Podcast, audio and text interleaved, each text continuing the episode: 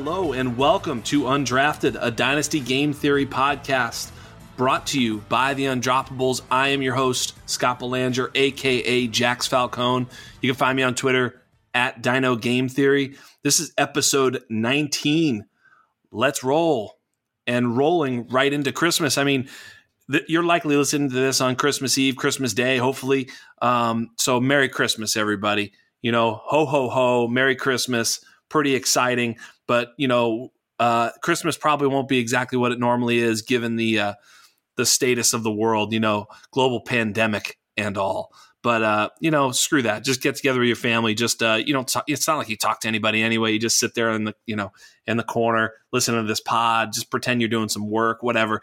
Uh, you know, just get really drunk. You know how to do it. You guys know what holidays are all about. It's about drinking and alienating your family. So just go to it. No, just kidding. Come on, guys. Uh, but what it really is is championship week, and and you know I've got I've got a great guest this week. Um, you know, a guy who really knows uh, redraft and dynasty all together. And so for championship week, we're gonna you know we'll definitely talk some dynasty stuff. We're also gonna try and break down the uh, the slate this week so that we got a pretty good idea of you know start sit. Um, you know, my guest actually writes a, a, a, number of articles for the Undroppables on a weekly basis. Uh, one of them you know, being untangle the wire. He's he's in there, you know, helping you guys figure out your waiver wire adds each week. I'm sure you guys have read it before. The other one is moneymakers and heartbreakers, and you know that's really the focus right now. Is you know who's going to make you the money and who's going to break your heart. And so, without further ado, uh, let's bring our guest on. His name is Mike Reedy. Michael Reedy. You can follow Michael Reedy at Mike Reedy, which is two E's. Mike Reedy FF on Twitter. Mike, a fellow Boston native, What's up, brother? Good to be here, man. Great to be on your show finally. I've been yeah, absolutely. Just to get to talk to you. It's funny you mentioned the uh, the drinking thing. There's studies, you know, that show that uh, people who are smarter than the rest of their relatives drink on holidays so they can put up with them. So for all of you who like to do that, you're smarter than your relatives. That's thank you for uh, for making me feel much better about myself for being drunk and babbling in the corner. no, that's our smart. Uh, he's smart. Uh, you know, when he comes to, he's got some really clever shit. He'll tell you. Just uh, wait, wait for him. He's he'll be up in the morning. I read that article that that did that study, and I felt so good about myself. what what if your entire family just pounds all all night and you know we're all drunk? Does that mean we're all smart or all not? I'm not sure what that means. Probably all smart, just don't want to deal with each other. well, you can understand why my relatives drink for sure. Y'all are listening to this podcast like, dude, I don't even know why I'm subscribing. You know, this is bullshit. You know, hurry up and get to the DeAndre Swift part, you stupid babbling prick. You know, that's what I think you guys are thinking. But no, no, I'm just kidding. We we do have another prick on the show. I mean, he's an East Coast guy. And again, every time I call call someone a prick. They're the nicest person in the world. Mike Reedy on Twitter, everybody absolutely loves him. He gets along with everybody. He does because he's a great guy. So, but he is from Boston, so he does have that you know that that prickishness to him. Uh, but really, I haven't been able to find it. I just assume it's there. Oh, it's there. Yeah, okay. I laugh when people say this stuff. Uh, so uh, when I became chummy with like Stoner, it's because somebody was giving both of us a hard time on Twitter, and I told the guy, you wouldn't fucking talk to me like this if you saw me in person. And Stone was like, I was just going to say that. well, there is truth to that. Everybody has the, uh, you know, the, the, what is it? The keyboard muscles, you know, but oh, um, yeah, yeah, yeah, it's awesome. You know, I've learned, and I, I've said this before, and I'll tell you again, you know, do not take anything personal that you hear on Twitter because you are literally, you know, an avatar. You're not even you. It's not like he's he doesn't know where you who you are or what you do. I mean, literally, even if they know a little bit about you, they don't know shit. So they're really not saying it to you. They're saying it to the persona of whatever you're throwing out there on Twitter. So literally get over it. Even if they literally personally attack you, get over it. Yeah, they feel safe. They can't. There's help. definitely some. There's definitely some babies out there, though. You know, they'll block you just for like five words, like saying five little tiny little words. They'll block you. I've seen it. Trust me. You know what I'm talking about, Reedy. I know. I've seen people do it to you. Yep. Recently. Five innocuous words that were actually exactly true. You know, when you say five true innocuous words and get blocked, you know you're doing something right. So y'all know what I'm talking about. I ain't gonna call anybody out by name. I but, agree. Um, by the way, you do you're doing something right. So yeah, you know, if you're, it, it's good to have enemies, by the way. So I, I, don't I don't view that as a bad thing, right? Thanks, so, buddy. I mean, uh, I'm really nice on Twitter for the most part. I'm a really positive guy. I like to be happy, um, but you know, there's there's times where people push you the wrong way and you, you you can't take it. I guess that's the Boston, right? But at work, and for us, this is kind of work in some way, shape, or form. You're gonna have enemies. I mean, I, yeah. I, I personally think it's a good thing, and I don't even care. So you know, whatever. I, I, I, was punching above my weight a little bit, but actually, you know, it's just you know, I don't think so. I think I've got every every bit of right to to, to punch back a little bit. But but speaking of living their best life, speaking of having a good time, speaking of being a happy go lucky soul, we saw some awesome pictures of Dwayne Haskin living living his best life. God bless America, eh? I, I have to admit that uh, it's really interesting, isn't it? You know, you get this guy who's basically fighting to keep his job. He's not right now because he gets to start because everybody else got hurt, but he goes out and acts like an idiot. It's just unbelievable. Yeah, it's really something. I mean, I wish, you know, it's like we do these dynasty rookie drafts and, you know, with the quarterback position, especially, I, I would just love to have like a, a, two minutes of an interview with each quarterback. And I'd just be like, yep, nope, get out of here. Like, you know, you got to imagine, you know, hey, bro, you like strip clubs? Would you know, would have been like, you know, uh, yeah, cocaine off a stripper's ass in the middle of a playoff run while you know, you know, while your career's in the balance. You into that? You know, uh, just doesn't seem right. I mean, could you see like Deshaun Watson, you know, or like Drew Brees or something like that out there? You know, it's just it's never happening. You know, so no, yeah, not not happening. You know, Lamar Jackson like coming out of his stone cold like trance to like, oh yeah, wait, oh yeah, I could totally go to a strip club with some strippers. To- no, not happening. Like, no. absolutely not happening. It's you know, amazing. Ben, ben, maybe, maybe Ben. Pittsburgh wouldn't publish it if, if Ben did it. They would, they would bury that. Be- Beezy's throwing shit at the at the radio right now, as if there's a real radio. He's just you know throwing his ear pods around. Um, but yeah, so Haskins, uh, you know, honestly, it, it, does make his stock go down a little bit just because of decision making. But you know, I thought it was more funny than anything. Um, you know, but but let's kind of jump in to what you do. You do, you know, a great article each week, and I think that's going to be the jumping off point for the week.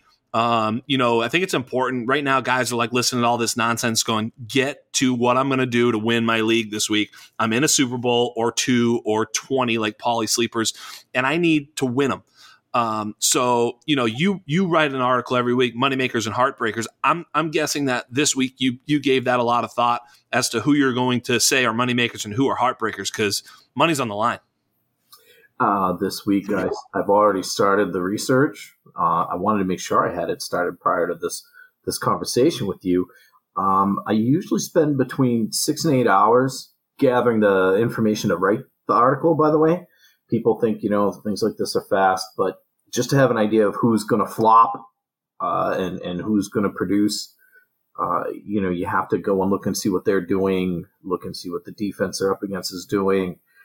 Uh, all those things um, factor into to who's going to produce and who's not going to produce. Um, you know, I, I, would love to say I, I was 100% uh, on all of my takes there, but I'm not. More often than not, actually, I get somebody wrong as a heartbreaker. They produce, and I I didn't see it coming. Um, that's that's where most of my flops come into place. Like I tell tell people somebody's gonna suck, and then they produce, which is shocking. Well, it's it's the small sample, right? And process over results 100% of the time. I mean, you know, yeah, if you're drawing to an inside straight every time you play poker, you might win. You you might. And you might win a gigantic hand and think it was the best process, but it's not usually the best process. So, you know, you're you're out there sort of showing people that drawing to an inside straight's a bad idea. And if all of a sudden, you know, the two of hearts shows up, or, you know, the five of hearts shows up and they win their hand, that doesn't mean that you were wrong. You, your advice is right. And sometimes it just doesn't work out. And so the, the, the research is where it's at. And I would strongly urge other people to rather than just criticize an analyst actually review the process because that's really where it's at and you know for a lot of us we have busy lives busy you know uh, you know lots of stuff going on, kids, work, whatever the case, you know, uh, strippers and strip clubs and all the things that we must do to be prepared for our workday the next day. And, you know, and so it's hard to put in those six to eight hours when you're up till two, three in the morning, you know, um, at the local strip joint. So these are the things that committed people have to rely on is, is people like Mike Reedy to write the article, but process over results, brother, and don't ever give it up. I mean, you know, so I want to hear, you know, let's, let's start with, um, you know, let's start with uh, you know the the Friday slate because Merry Christmas, guys. You know, you're probably listening to this hours before this game. I mean, if not 24 hours, maybe less. And so well, I love this game. This Christmas game is is right up my alley. Minnesota at, at, at New Orleans, and I'm sure a lot of people have, you know, Thielen, Jefferson, Cousins maybe in Superflex. He's actually been a, a Superflex league winner a little bit if you've had him at QB two. Obviously, Dalvin Cook right? Kamara, you might have had Brees stash. Do I play Brees, right? All these different things. I mean, obviously the receiving corps in, in New Orleans is a bit erratic, so you probably don't have shit there. Um, maybe an Emmanuel Sanders or something, but you know, you're you, you, know that's what we're looking at. So let's talk about uh, Friday. Uh, you know, Friday's game and Christmas Day game, which is a new thing too. But w- what are your what are your takes there? Uh, I really like Drew Brees. Minnesota is is pretty putrid against quarterbacks um, and wide receivers. So Manny Sanders should be a good play. Uh, Drew Brees should be a really good play. I like Alvin Kamara now that Brees is starting again, right? Like that's definitely helpful, I think, for Kamara as well. On on the other side, I would downgrade that passing game a little. The the Saints defense is actually really good. Um, so, you know, Jefferson, Thielen, uh, those guys, they'll, they'll, get something. They should, they should be playable, right? Uh, but I, I wouldn't expect huge games from, from them. Uh, Cousins, if I had a better option, I'd probably avoid him. And if you were playing Cousins, odds are you have a better option, right? You, you were streaming him. You know, obviously you're playing Dalvin Cook no matter who he's playing against. He's, he's going to get his and produce. Um, but I, I like Brees and Kamara a lot this week. Uh, and if I was going to choose a wideout um, and Thomas is out, I would go with Sanders to produce as well uh, for New Orleans. What do you What do you think about those guys? Yeah, I mean, I, I tend to agree. I mean, look, Cook and Kamara are, you know, you're never sitting them. I mean, you'd have to have some sort of really strange situation yeah. uh, in a dynasty league where you're not playing them. I mean, it, you know, I just it, it's inconceivable. So you're basically just hoping and praying. And and Kamara's matchup is certainly better than than Dalvin's, but Dalvin is a bit matchup proof. Um, excuse me. Um, so you know Dalvin, you know against New Orleans, who's been really good against. I think they're the first number one against the run or something like that. Them in Tampa Bay. I mean, it's really tough, tough sledding. But he does catch the ball to the backfield and.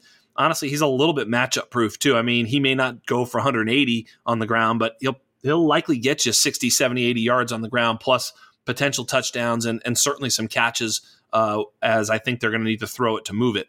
Kamara, you're 100% right. I, I, touched that on the on a few pods uh, ago when when people were like, you know, they really need to let, let Taysom target the running back. It's not about that. It's about scheme. And with Brees, the scheme is on for Kamara. And um, you're, you're, right. That Minnesota passing defense not so good.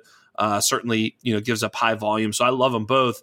Um, ironically, in the Undroppables 16 team uh, dynasty league, a, a, league in which I do have Dalvin Cook and Alvin Kamara both going, plus uh, Miles Sanders. Uh, you know, maybe a little stacked in that league. Um, I am gonna, I am likely gonna play Emmanuel Sanders too, um, as like my last flex. You know, it's kind of between him, Mike Williams, Gallup, right? It's kind of he's in that ballpark. Zach Pascal. Uh, you know, and I think I think uh, Emmanuel Sanders is the best of them. So in that in that area, yeah, uh, Manny should be moved up, and, and I think you got to fire him up because there's really nobody else, and Drew Brees should have a pretty uh, pretty good game there. agreed, agreed. Uh, out of the names you mentioned, I would start Sanders over all those guys. And you are 100% correct, by the way. The Saints are the toughest defense against running backs fantasy wise. They give up 70, 78 yards per game rushing and uh, another 24 yards passing. So, you know, for, for Dal- Dalvin will probably get 100 combined yards easy and, a touchdown because that's, that's who he is. But it's not going to, it shouldn't be easy for him to do that, you know. Um, meanwhile, Minnesota's like, uh, relatively tough against running backs, but right. not not the same. And I think Kamara will be very active in that passing game. I agree. So book it. Uh, that that ought to be a fun game. What an enjoyable, hopefully an enjoyable game. Hopefully we get the just the sort of regular Kirk Cousins, not the primetime Kirk Cousins that throws uh, you know four interceptions and it's just this route. I mean, I think we all want to see a good game, and you know, so uh, I know all the people who are rostering Thielen and Jefferson uh, are definitely hoping for the you know the the good Kirk Cousins on Friday. I, I was extremely high on Thielen in the preseason, and, and he's produced probably like I had hoped. Um, so yeah, I, I have Thielen in in one of my championship matchups, and obviously I'm starting him right. So you know I, I think they're going to have to throw the ball, but I find it hard. Like I, I couldn't trust Cousins. I could see him. I could see Jefferson and Thielen each getting a touchdown, and Cousins still not being really fantasy viable because, as you mentioned, prime time. It could be a, a four interception game for him. Who knows? Yeah, I mean it's it's super tough, you know, going into these types of weeks. Even last week too, it's the same type of thing. It's like, you know, in hindsight, yeah, Jalen Guyton over, you know, Juju Smith Schuster was a better play or whatever, but you know, y- your process can't start with that. That is, you know what I mean? Like, I know a lot of people are like, mad uh, at all. So agreed.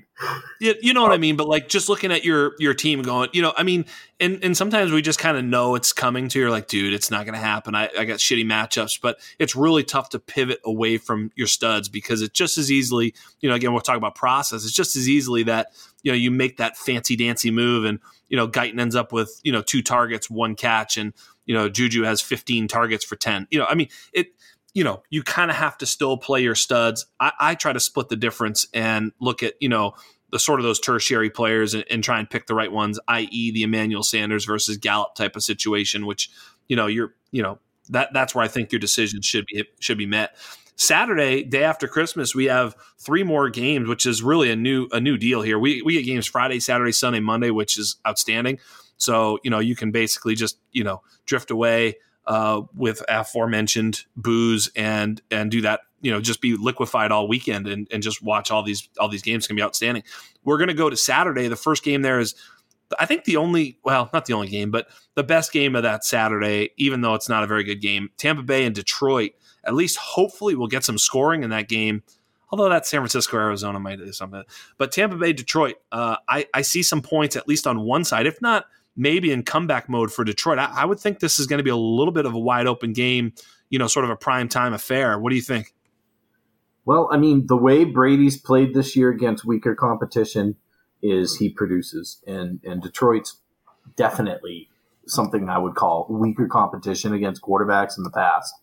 Um, Brady, Brady, I mean, he's didn't look great in the first half, week 15, which which is uh, been pretty standard for him, even against weaker competition. By the way, and then the second half, he explodes when they're when they're um, chasing to, to play catch up. The, we've seen that. We've seen that story before, haven't we? Yes, yes. And somebody keeps telling me system QB in the first half, and then they vanish in the second half. Um, you know who you are. Um, and I 20, 28 3 never forget but the but the the lions are you know the seventh friendliest defense to quarterbacks in fantasy, right? So so Brady's going to get his this week, and if you if you have Brady, I'd probably start him. You're, you're more than likely looking at 300 yards and three touchdowns. Um, Fournette uh, is going to be the running back. I do believe uh, Ronald Jones is out this week. I read that earlier. And Detroit is the worst fantasy defense against running backs. So you know, you're looking at guys like Fournette. Fournette and Brady are like basically no brainers, right? You should be starting them if you have them. And Fournette, uh, I, when I wrote the waiver wire article, by the way, I didn't know Ronald Jones if he would be out or not. That that news came out at like 5 p.m. today, I think. Um, Jones is out. Fournette's going to start. At him, uh, I would probably make him a priority add up there with like Le'Veon Bell, um, and and Henderson from the Rams if he's out there. Bingo. Uh, Detroit is really bad. Like they give up 117 yards per game rushing, and another like 45 passing to running backs. So you know, mixing two TDs there as well, the running backs, and Fournette is really going to be the only real. Well, I guess not. You have McCoy, but Fournette's going to get the majority of the touches. You're looking at another potential two TD game for him. Um, are you feeling about the wide receivers from Tampa Bay? Scott. Not very good. Not very good considering that uh, you know I had Chris Godwin and you know uh, you know on a couple of uh, championship hopeful teams that didn't pan out. Uh, Leonard Fournette was great um, last week. Obviously, he was, you know, he scored two touchdowns. I mean, he, you know, he was only three and a half yards a carry and and five yards a catch or whatever. So he didn't necessarily produce too much against the soft Atlanta defense, but he's also got that breakaway speed, so he could break one, and and they're certainly going to use him on the goal line. Here's another storyline with Tom Brady that you didn't mention. I think it really, I'm surprised you didn't. You know, obviously he was feeling some heat from his backup, and they they got rid of him. Josh Rosen now, uh, you know, in San Francisco. So I think Tom Brady, no chance of him being pulled mid game for Josh Rosen. Uh, you know, which I think can't go understated. ah, you're killing me. You're killing me with that. You know, I mean, it was always in the back of his mind, I think, and ah, now he's free to fire. Josh Rosen off the practice squad. I'm sure that was in the back of Tom's brain. You know the, what I'm saying? I mean, obviously. You know what you're saying. You know, uh, on the the flip side with Detroit, for the first time in a while, I don't like DeAndre Swift this week. Right. Tampa Bay's um, uh, top ten defense against the run. Uh, I I don't like the Detroit running game this week. I've actually I think uh, I was pushing Swifty multiple times when he wasn't playing.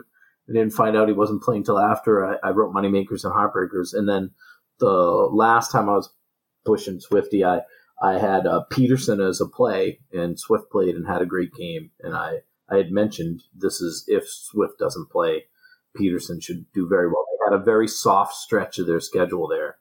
Um, that's not the case this week. You know, they're they're they're running into a team that's that's actually really good against the run. Um, we'll see how they they do with that. Uh, that Stafford, I believe, is going to play right now. That that's the thought process there, but you know that that offense is going to have to throw a lot. I think. Yeah. Um, yeah, it's kind of a mess there. I mean, the one thing I'll say about Swift, though, if they are going to have to throw a lot, he hasn't played more than 16 run, uh, excuse me, he did play 17 running downs once, but really he's only played over 10 running downs four times all year.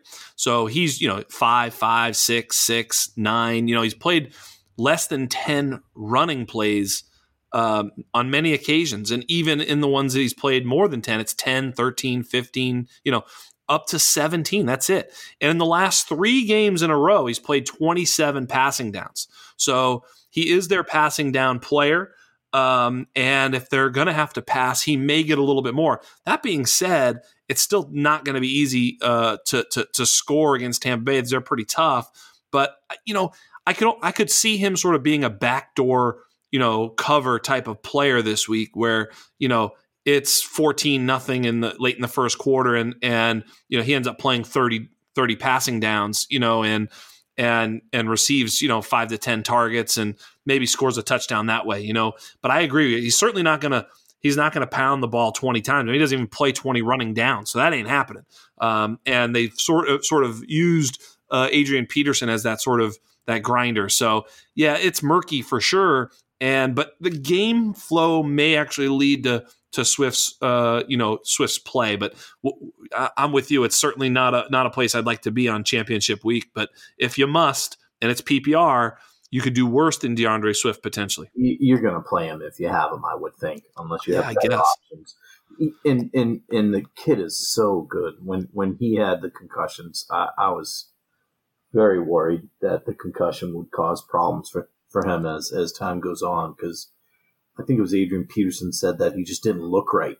Um, because he's good. Swifty's really good, better than I thought he would be. Like he's a very good player. But he's played he's played 11 games and he, seven times he's had five targets. So, you know, but that's his ceiling by the way. He's only had the most five targets. So, you know, um, kind of interesting. I guess what I'm getting at here is if they if they play him, you know, he's probably going to get five targets. You know, he, he he's not you know, I don't know. It's it's definitely a tough one. I, I, just don't see him scoring a rushing touchdown against that that Tampa Bay defense, but it's certainly possible. You know that that two touchdown game Adrian Peterson had. I can't remember when that was. That was like against. Uh, ah, damn, I don't even remember who that was. But it was like, you know, damn, I can't remember who it was. But it was, it was against a great running defense, and and he had like you know ten carries for like five yards, but two touchdowns, and he like brought you positive return uh, one week. The you know so you can always sneak it in. But yeah, I, I, I think that you know Swift is a little bit of a, a, a of a dangerous play. Uh, but let's move to another game where I, I am struggling to find some some solid plays. Um, you know, really anywhere. I mean, but San Francisco against Arizona in Arizona, so they're both at home. Whatever, dude. So weird. But um, right.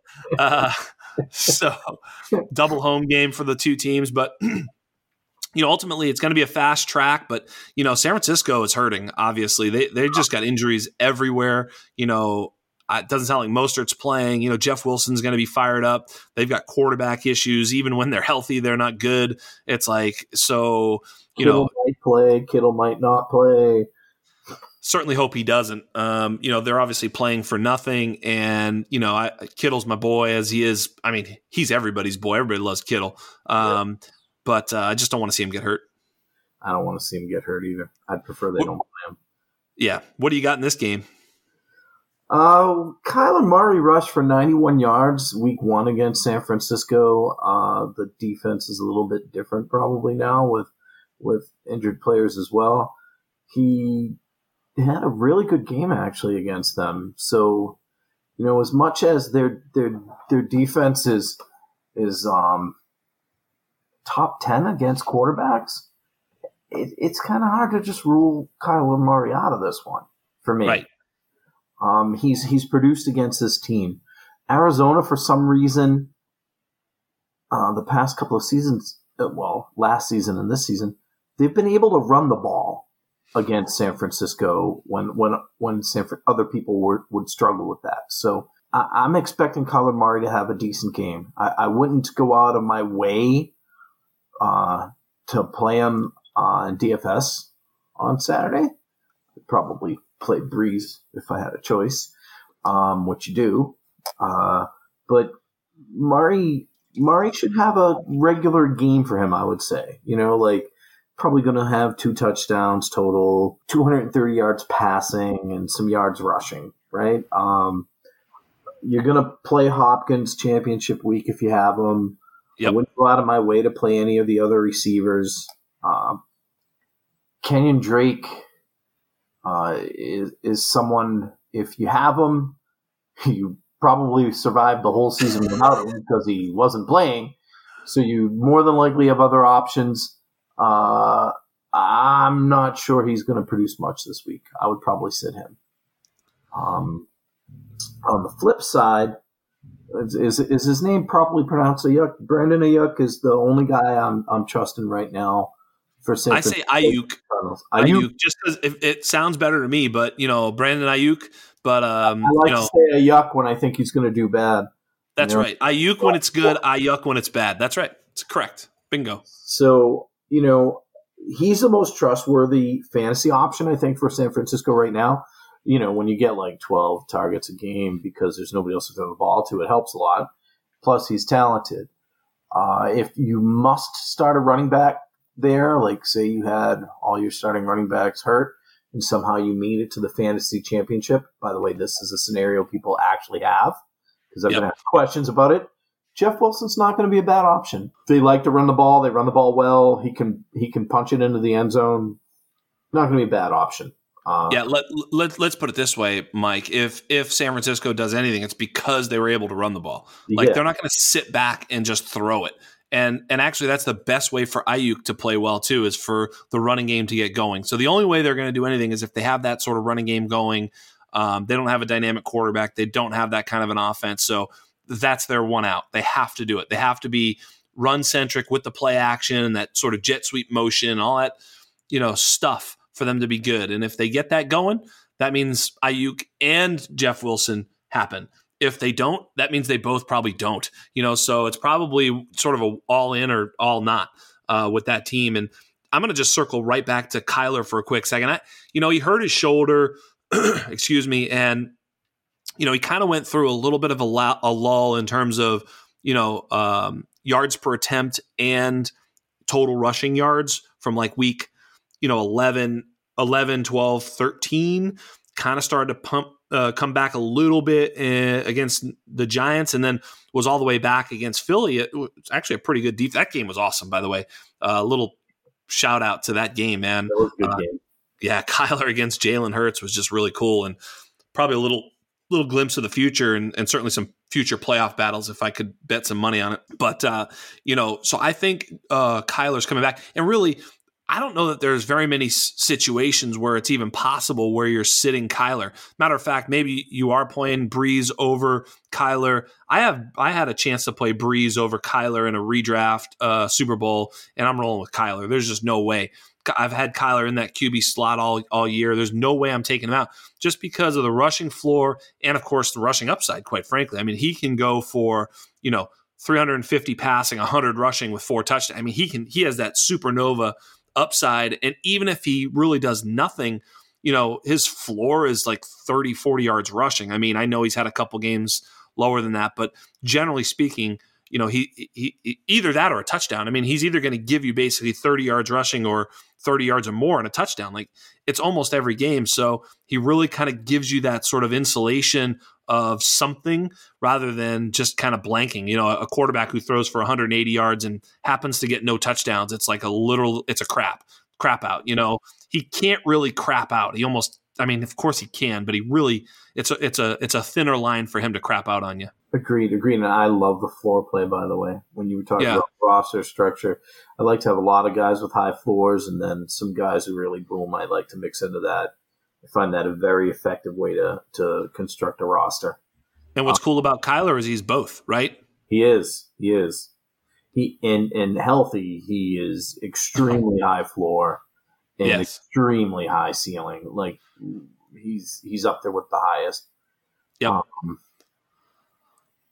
yeah. He's he's he's man, he's going to be drafted early next year, quarterback and redraft leagues. yeah, he sure will, and rightfully so. I mean, he can win your league. And you know, I was looking at a lot of the a lot of the Super Bowls I'm in, or a lot of the Super Bowls I you know uh, in the leagues that I'm in, and you know, quarterback play has been a big part of it. It used to be stream quarterbacks, and you know, that's changing a little bit here uh, in terms of you know, I think it's almost it's it's weird. I mean, you know, I I ascribed to the JJ Zachariason late round quarterback before I knew who JJ Zachariason was, and I, well, uh, yeah, that's, that's how I play too. Yeah, and I think he's right. But I think even he would admit, I think I have heard him say that, you know, that, that is changing a little bit. And ultimately, it was always sort of finding those, you know, even two years ago, Lamar Jackson, you know, Josh Allen, these these types of uh, Konami code quarterbacks that can that can get you some rushing upside. Well, those guys are, you know, harder to harder to come by late in drafts. Um, you know, that sort of big upside uh, high floor. So pretty interesting how it's going to be next year. I wonder how high Jalen Hurts will be drafted, um, or if you know that, that that's going to be the interesting one because that would be the guy I'd be targeting, you know, next year unless he skyrockets into redraft leagues. We'll have to we'll have to see. Hurts, um, Hurts is yeah. fly up the charts, and it's funny. Right? Both like to talk about draft strategies and whatnot as well. Um, I, I've been a late round QB guy forever because I find it the easiest place typically to get points the differences this season is that the top like 10 guys actually are outproducing the rest by a significant amount where it yes. used to be really close you know correct so so this year the top 10 guys are really outproducing other players um in the the in every single super bowl i'm in this week i am facing the team that has josh allen which is not a coincidence i'm sure right? Right. Right. It's not a coincidence. No. Uh, and and I, I found it funny by the way because I thought I might see some other guys there like like uh, Hurts, who you mentioned. Uh, he's probably the number one waiver add this week. Even if you didn't plan on playing him, I don't think you want your opponent to have him and have him drop fifty on you this week. Bingo. You know, so uh, someone like that, I, I know it's his only his third game. Um, uh, in, in, in the leagues where I'm in the championship game, I actually have put in my bids to add him, even if I don't plan on playing him. Because I mean, I have Brady and, and Herbert in one league. Um, I, I just want to add him so the other guy can't play him. Yeah, another another bit of dynasty game theory advice right here. This is absolutely fantastic. I'm glad you brought this up because I did this in a league. Um, so I was starting to put my waiver wire together, and this will come out a little bit after the waiver wire, but it's still, you know, oh well. Uh, you still need to hear it because it's it's huge, and, and who knows? It actually might be something that you can do even with add drop approaching the game when a guy might actually not be uh, looking to pick up a guy via waivers, but might make a late swap. And so if you look across, you know, and you see that your opponent has Patrick Mahomes, and you have two like you have like Lamar Jackson and Kyler Murray and whomever. Well, you wouldn't normally drop Lamar Jackson, but you know, you might drop Lamar Jackson for like Logan Thomas if you look across and he has like a questionable tight end. And you're like, I'm going to drop all these guys that he'll never play. He's not going to pick up Lamar Jackson and play him. He already has Patrick Mahomes. I'll drop him. I'm going to pick up Logan Thomas to block my guy. Now, you wouldn't do that in week three, but this is week 16. I mean, and again, not in Dynasty, but in a redraft setting when you're going for it, you know, I, I make those little plays where I'm like, he's never, I don't give a shit. The, you know, what, I mean, you know, Patrick Mahomes would have to be in a car accident for this to ever come back to hunt me. So I'm not worried. But Logan Thomas could kill me. So I'm going to drop Lamar Jackson, pick up Logan Thomas, and and block that opponent, even if I have you know Travis Kelce or whatever. You know, just making this up. But you know, it, it's, it's, it's so smart, week, right? Yes. So it doesn't matter. I I that's uh, exactly right. It doesn't matter what your finishing roster looks like. Just drop all the things you're not playing. Specifically, that won't help your opponent. Obviously, you know, if you look over and his WR3 is dog shit, you're like, oh my God, I'm not dropping a single wide receiver. As a matter of fact, I'm going to go pick up a couple of these wide receivers and drop some of these, you know, backup running backs, not even backup, but like guys that he's not, Chris Carson, he's not even going to play him. I'm not starting him. Doesn't matter. I'm going to block him from picking up said wide receiver three that he might play. Yeah, absolutely. Those are the those are the things that can really win it for you. Of course, then you then you do that and he picks up some other scrub and that scrub goes off and it backfires, of course. But you know, you get it. Uh, it doesn't always backfire. I, I, I, picked up um, Jeff Wilson and Lynn Bowden in a league because I noticed uh, my um, competition had Hines as a starting running back, had uh, Rojo out with COVID another running back out with COVID. And I was like, oh my God, he didn't even think to add these guys. So right. I'm adding these guys so you can't play them against me. And I won, it's, right? It, yeah. it hurt him. It's um, huge. Yeah, it's, it's, it's, uh, I'm not a guy who wants to say go add in every, every running back and drop them to no, I don't like that waiver wire crap. But you know, you know who's good. Add a couple of guys that are good if you can afford to make sure that uh, you're safe if you can. You know, it mitigates risk.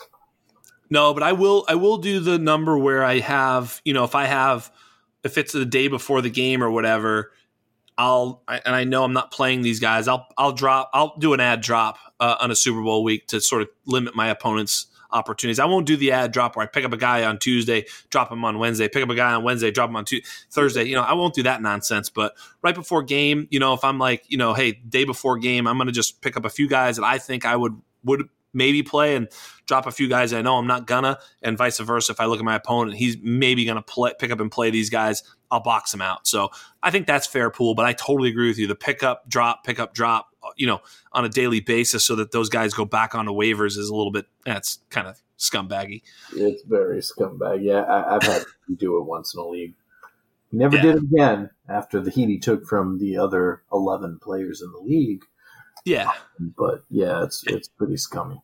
It's a little low down. I mean, we all know what it is. You know, you pick up five guys, drop them, they go on waivers. Pick up five more, drop them, they go on waiver. You know, yes. that's just that's just nonsense. But uh, but yeah, I mean, you know, uh, I, I, think some of them too. Uh, the smarter uh, sites, uh, if you pick up and drop in the same day, they actually go back on a free agent or something. They don't go back to yeah, waivers, which is good. They actually do now. Uh, most sites do that now. I noticed. Yeah, that. which is good. It is good. It's also so, good in case you're an idiot and you make a mistake and you're like, "Oh no, I didn't mean to yeah, drop cool. the guy." Yeah, totally true. Uh, last game on Saturday, you know, Miami basically, um, you know uh, Miami Red Cross or Miami Dolphins, whatever their new name is, uh, versus the Vegas Raiders. I mean, Miami is really blitzed with injuries. I mean, up and down. Uh, you know, their whole receiving corps is out. I mean, all their running backs are hurt. Uh, although their defense is still intact, and I wonder what this game looks like too. It's kind of a funny game to me. I mean, it's a funny matchup. Um, you know, Miami's a funny team. They, they're they are overachieving. I don't know. I mean, you know, if you ask the the regular fan who their skill positions were, they they may be able to name Tua. That's it. I, I don't I don't think anybody really knows who the hell this team is. Like running backs, tight end. No, nobody knows anybody who's going to play for this team. Uh, yet they're knocking on the playoffs door. They've got you know Baltimore boxed out of a playoff spot. What the hell's going on in this game? Well, uh, Miami skill positions are pretty much up in the air. We don't know who's playing yet, who's not playing yet. We won't know until the end of the week. Um, if if I was desperate for a running back or a, wide receiver, I would pay attention to that. So like someone like Lynn Bowden could be very useful in PPR against against the Raiders, where he might get nine nine t- ten targets again without batting an eye and have seven catches for like you know fifty yards. Um, but you know, if you're desperate type of deal, I, I really wouldn't be going looking at too many players in this matchup. Uh, Las Vegas, Darren Waller is a guy you're going to play if you have him. What, right? He's playing. Yes. Um, if you're desperate at quarterback and you miss out on Hurts, and if you're playing in the championship and you're that desperate, um, I'd be surprised. But Mariota is going to be useful at least, right? Like he looked really good. I watched that game. Not only did his stats look good, but he looked good playing that game. Like uh, Mariota looked really good. Um, didn't look like the guy that that he was when he left Tennessee. Um, he was sharp, aggressive. Uh, I don't know what had happened to him in Tennessee towards the end there, where he was not very aggressive yeah, that's kind of the difference for him is that he did look aggressive. He threw the ball down the field, and you're right. When uh, maybe it was just that sort of you know leftover from that you know that what did they call it the exotic smash mouth or whatever nonsense they were trying to talk about. Um, you know, so yeah, it's interesting to see where he is mentally. I think that's really he mentioned it in his post game. Um, you know, he kind of said, you know, physically and mentally and emotionally, it takes it takes your to- it takes a toll, and I think he was a broken man. I, I really do. I mean, it it makes sense. I mean, we've all been there. We've all had a job where we just hated going to work and like we're just we're we're done. Our bodies, our souls, we're just done. Need to go. We've all been there at some point in our life and you know, we forget that these guys are men, not only men but young men. Guys, you know, high leverage, high pressure, unbelievable. He was a first pick of the draft, first, second, whatever. Who was it, Jameis or him? I think it was him, then Jameis, whatever. Doesn't matter. You know, first pick of the draft type of kid, and all of the pressure, right? And then, you know, it just probably came to a boiling point and he was just done. And now he's gotten a, a whole new way of looking at things. I'm sure the guys love him there. I mean, he's from everybody that I've ever talked to, he's an amazing kid. Uh, you know, so I'm just glad that he turned it around. But he's had, always had the skill, right? I mean, had a very high college completion percentage, could could could move great out of the pocket. He showed that. What do you have 100 yards rushing? I mean, he made big play after big play in that game threw the ball downfield, uh, threw the ball well to to Waller, set him up all day long. Um, yeah, he he might he might actually be something. Um, and I, I, I, tweeted that you know uh, Mariota made himself some money because somewhere some at some point next year, if he especially if he plays again and plays well, especially in this game, uh, someone's going to want him as their starting quarterback when you consider the landscape. Uh, which we started to talk about a little bit in our Undroppables uh, group chat. And I had a tweet I almost sent uh, it was basically a thread, and I might do it as an article. I don't know. We'll, we'll talk about it after the season. But I think there's a, a lot of musical chairs coming at the quarterback position. Um, obviously, there's we'll, we'll touch upon. Actually, we'll touch upon it right now.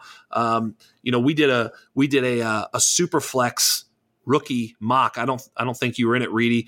You know, we've got a lot of undroppables guys, and we we we did it with a bunch of guys, and and uh, you know, we actually said Reedy's too nice a guy. He's out of here. No, I'm just joking. Uh, but but uh, but we did we did a um, a, a mock and there were six quarterbacks taken in the first 15 picks. Wow. Uh, uh, uh yeah. Um, and I don't think that's crazy. Uh, let's see. Uh, the last quarterback was, yeah, right at 2.03.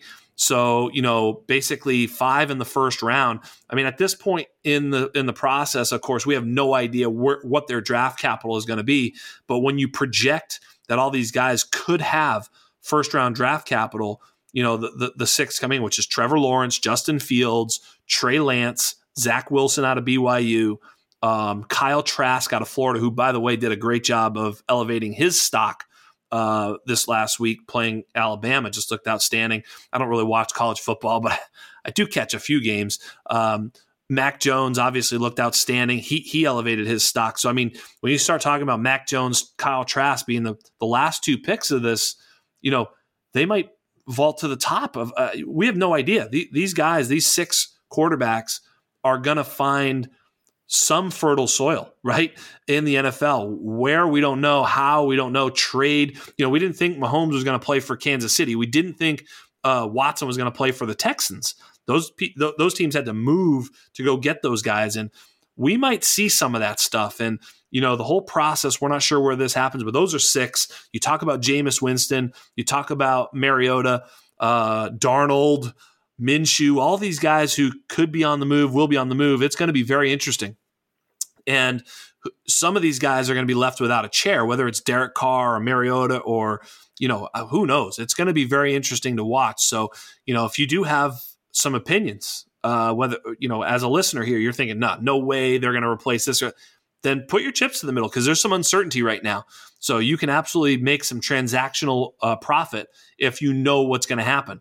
You know, um, it, it, you know Trubisky, right? All these players are are, are kind of question marks. So you know, if you think Trubisky is is done after this year, I'm not saying he is. I don't. I, I don't have uh, strong opinions just yet because I think there's way too much noise to have a strong opinion. I'm I'm kind of a little bit on the sideline with all this, trying to figure it all out, read the tea leaves you know, the Wentz hurt situation, which actually we should probably talk about real quick too, because there's so much cool stuff going on. So, you know, I, I had put out some tweets, uh, some polls that asked the question, um, you know, Jalen Hurts or. So I'll ask you a couple of these, and the polls were very close. So no matter what you say, you can't be wrong here. Uh, and if you want to pass, you can, but I will mock you forever. Uh, so in Dynasty, I will, I will, I'll be, I'll be brutal. You know me, I'm a jerk. Uh, Jalen Hurts or Tua. Right now, even with the small sample size, I'm probably everything. You have to decide right this moment. You got to pick Hurts, right? Yeah, it's crazy, right? It's crazy. Recency bias and all. I know. I know. I'm having recency bias on that. Uh, sample size is smaller for Hurts than Tua, but I mean, um, I'm probably going Hurts. Yeah. Yeah, I, I, think it's close at least. And and by the way, I think the poll was super close, like 54 46. I, I think it's close too. Um, it's close. You're talking uh, about two guys though who could be starters or who might not be starters next season. Like both of them. That's that's what we're looking at. Yeah, I mean, I, boy, I think they're both going to be starters. But you're right. Um, we we don't know, right? I think that's what you're kind of getting at. Even though yeah, I they're, think they're they're they're in their test runs right now, and I mean, you know, Tua, um, I can applaud Miami for playing him. They they they could have easily just left uh, Fitzpatrick in there, um, and probably have done just as well, if maybe better than they're doing offensively but you know they want to see what they drafted, right? Especially with the draft class coming out next year. Um, and they're gonna have a they're gonna have a pick. They have uh, well, yeah, yeah, yeah, right. So they might as well see what they have in Tua and play the long game rather than the short game. I, I applaud them for that. Actually, I think that yeah. and actually, how how much better is Fitz than Tua?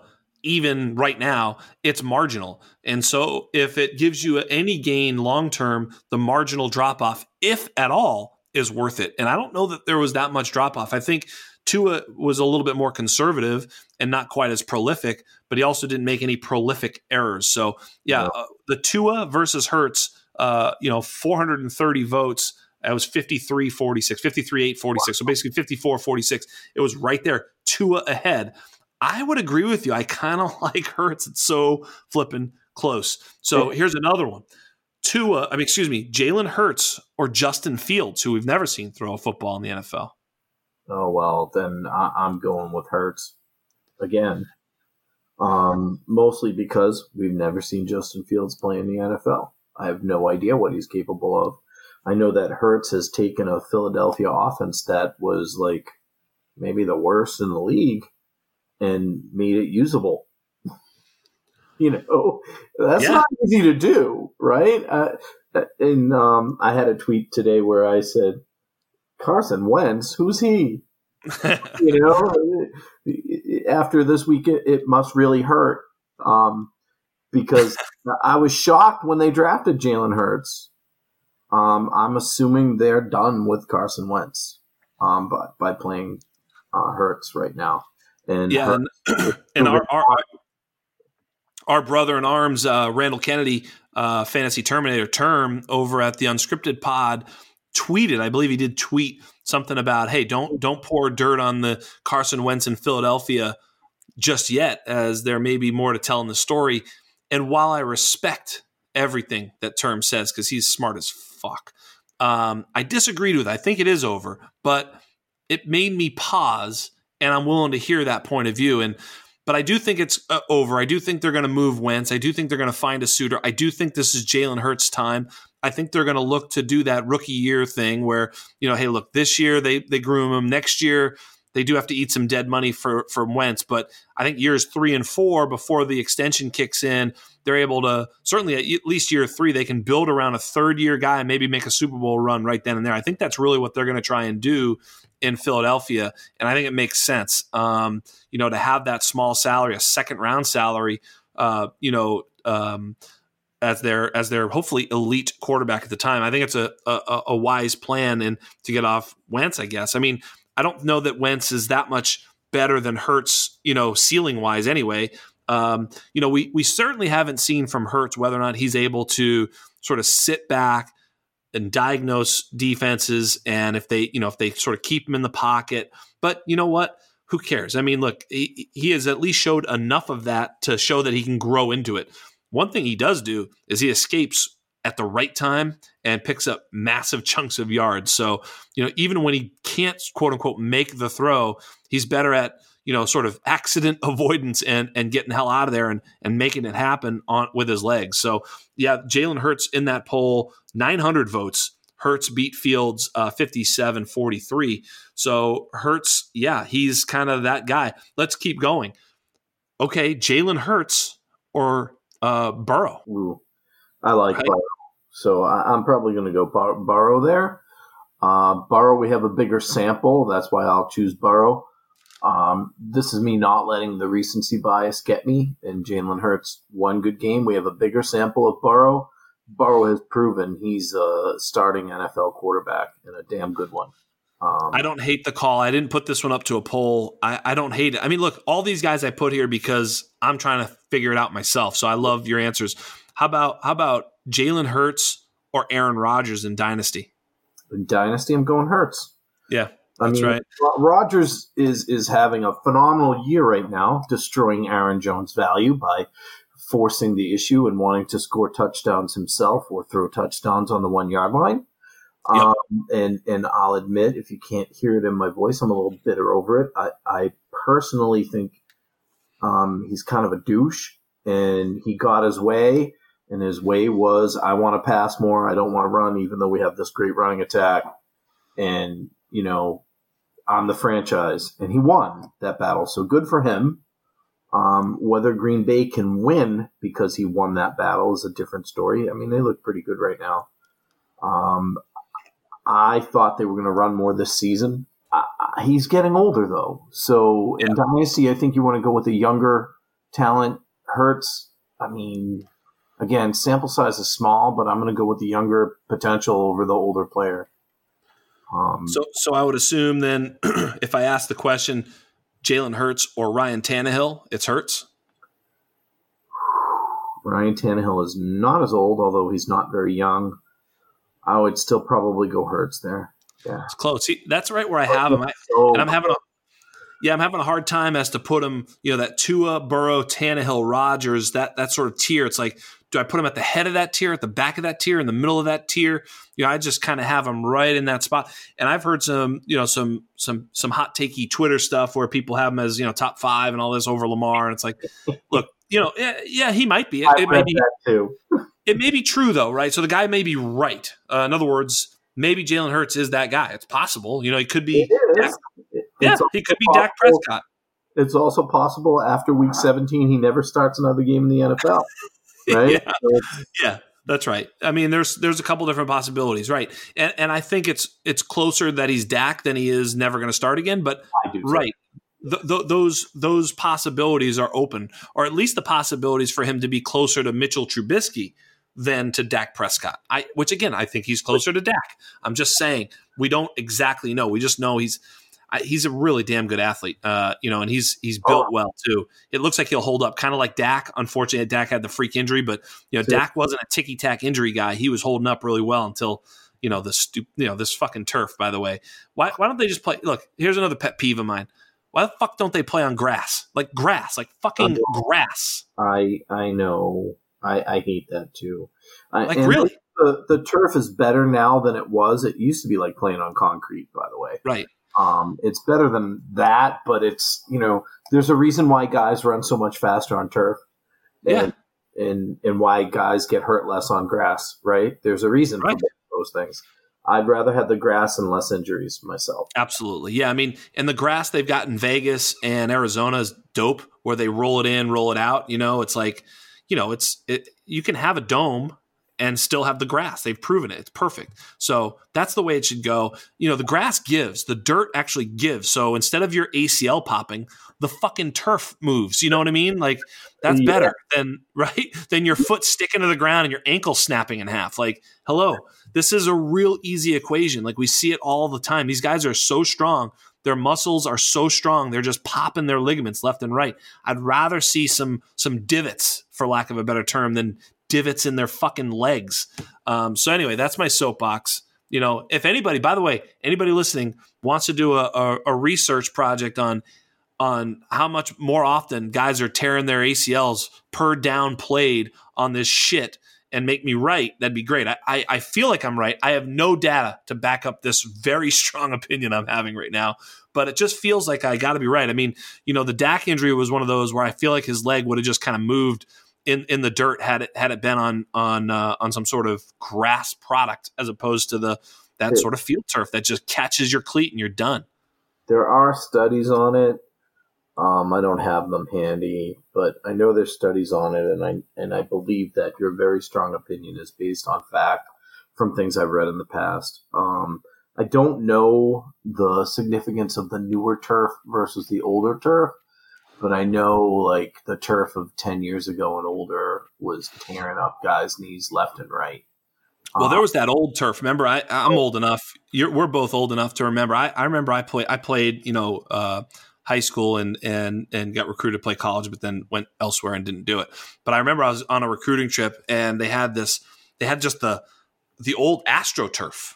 Yeah, so it looks like you go touch it and it's like it's like cement with like uh putting green on top of it. Yeah.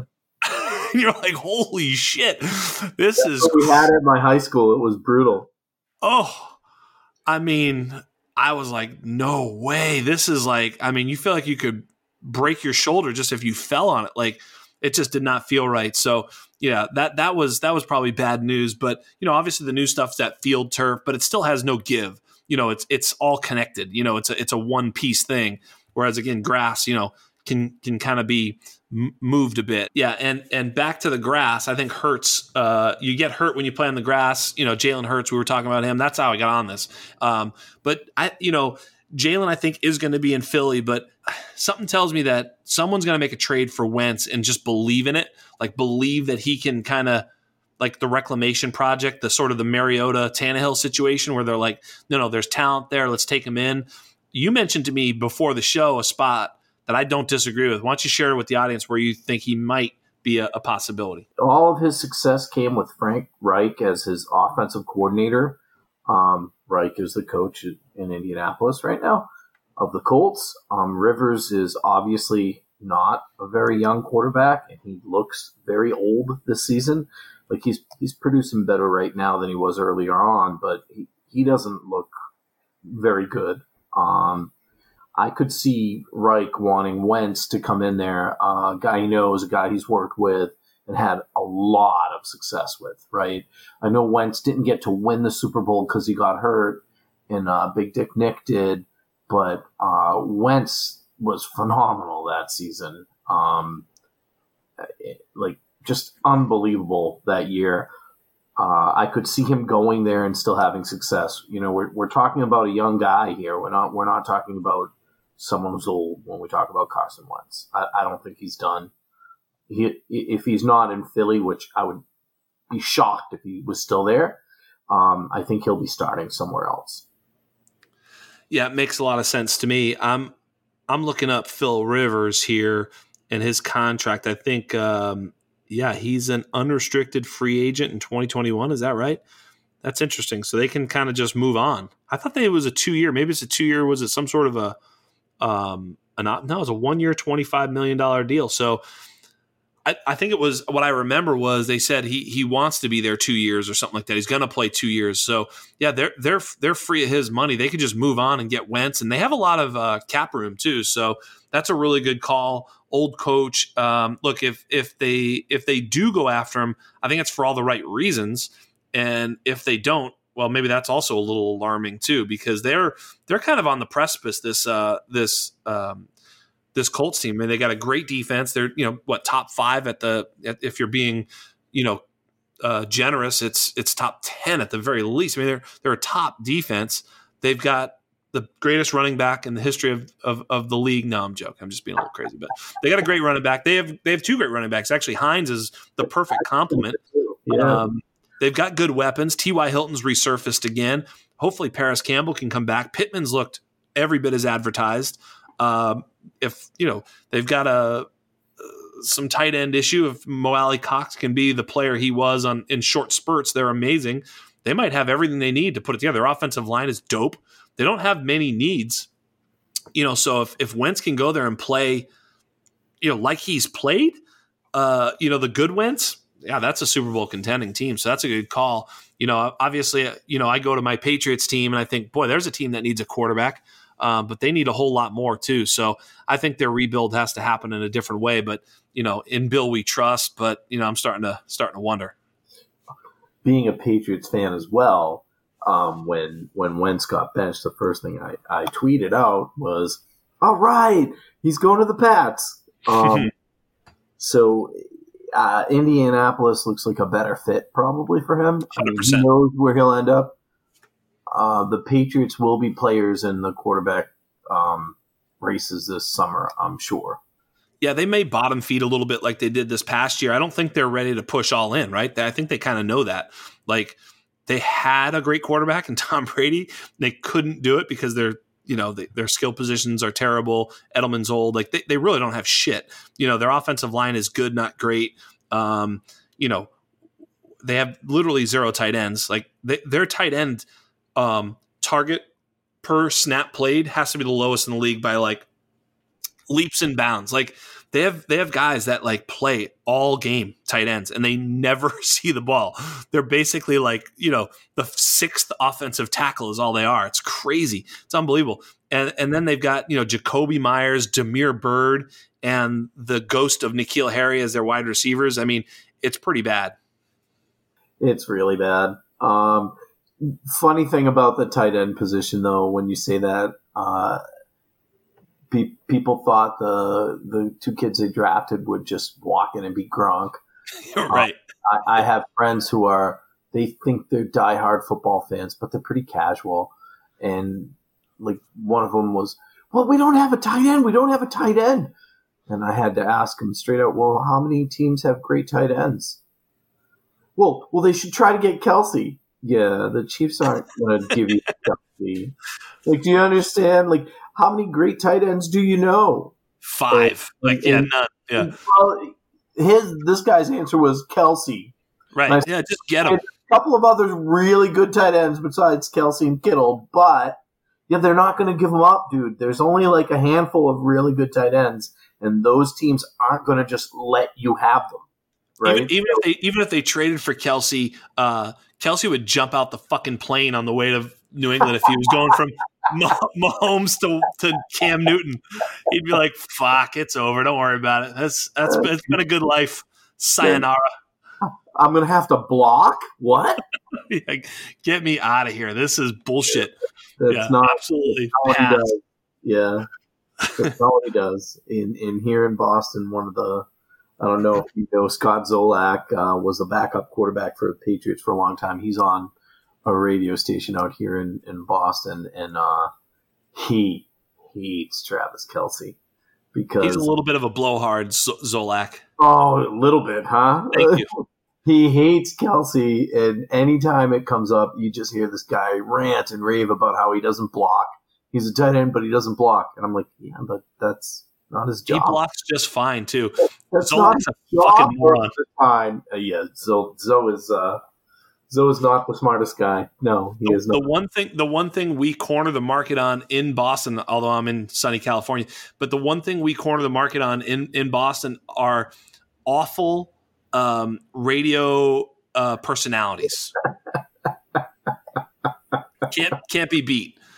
You know, they've got racist undertones. They're just the some of the worst people you'll ever. You're like, geez, this is this. It's really painful to listen to, and people don't even realize it. Like I have to call my friends at home. And they're like, they'll they'll start venting to me about what it, what they're actually saying about. Like Jayson Tatum is a perfect example. This kid's like 22, and he's like putting up numbers that no other 22 year old has, and and they're just saying he's not good enough. He couldn't get him over the hump. It's like, hold on a minute.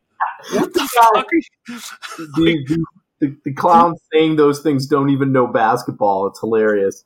It is. It's ridiculous. You're like, oh my god, it's almost embarrassing, really. I mean, but they get they get listeners, and and that's why we're so stupid in the Northeast. That's just the oh my god, it's so bad. Let's move on before I get upset. You you get a Boston guy on here. Next thing you know, we're talking about Boston sports radio and Jayson Tatum on a Dynasty f- football podcast. My apologies. This is what we do as Boston guys. We start commiserating. But at least Jayson Tatum's awesome, so he you is, know that, that's okay he is great. It's it's very refreshing to know that we've got him and that the guys who run the Boston sports radio aren't the general manager of the team. yeah, yeah. I laugh at those things. I don't get mad at it because I know what they're doing. They're they're just trying to create some kind of a narrative to make people call in. Um, a couple of those guys will already tell you their job is to fight with fans, and they do this. Oh, and, and, and Reedy, by the way, they sound ridiculous. Like I have to shut it off. I can't listen to it. But Reedy, Reedy, by the way, we're we're doing an NBA podcast, uh, the Undroppables NBA podcast. It's going to be not like uh, well, it's going to be like this one where there's no useful information. It's just going to be bullshit and banter. well, what's funny is I didn't want to play fantasy basketball, but I'm a basketball guy. That's what I played, and and I love basketball. Like I go to a lot of Celtics games, and I mean a lot of games. Nice. I'm I'm a big basketball guy. I just well, don't. Nice. So we'll, we'll do it because the way we're going to do it, and I'll announce it here on the pod, um, is we're going to do it where it's just sort of like um, who knows who's going to be on it. You know, random random host. One of the you know we got like twenty some odd guys. We're just gonna you know it's going to be completely fucking random. You know, don't don't plan on it coming out every Tuesday or when it might come out once a month, twice a week. Who the fuck knows? And it might be me and you. It might be him and her. But it's just going to happen, and we're just going to get on and and and and talk basketball. And it's really great because there's actually a ton of Celts fans in the Undroppables and a ton of Laker fans. So you know, the Laker fans, by the way. We yeah, there's like five and five. It's like we could do a five on five. You know, of course we would fucking kill them, but you know, point of the matter is we could play five on five with the Laker fans, the the, the dumbass Laker fans we have in the Undroppables. It's a shame, and the smart, really intelligent Boston Celtics fans we have on the Undroppables as well. We could do a five on five game. Yes, yes, we could. It's easy to be a Lakers fan when they're winning. Oh yeah. Oh, absolutely. Yeah. Oh, don't get me started. Oh my god. Uh, moving along, let let's talk about something else that's really fun. We're gonna skip a little bit of this late. What about what about? Let's just go back and talk about preseason 1.01. Did you have JT or did you have Clyde Edwards Helaire? Um, I had Clyde Edwards Helaire because I thought he was walking right into the starting position there with the Chiefs. Um, and that that was why I had him over JT. I didn't think JT was going to start. Remember, Marlon Mack was there.